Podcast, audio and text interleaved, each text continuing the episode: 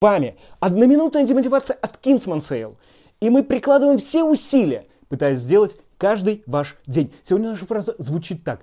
Оставаться самим собой в мире, который постоянно пытается тебя переделать, это величайшее достижение.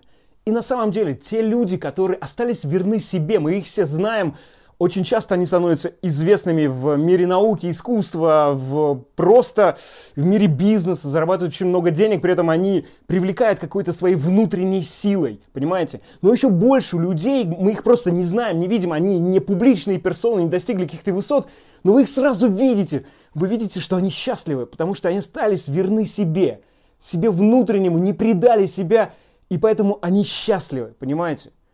А счастье – это величайшее достижение в жизни любого человека. Оставайтесь верными себе.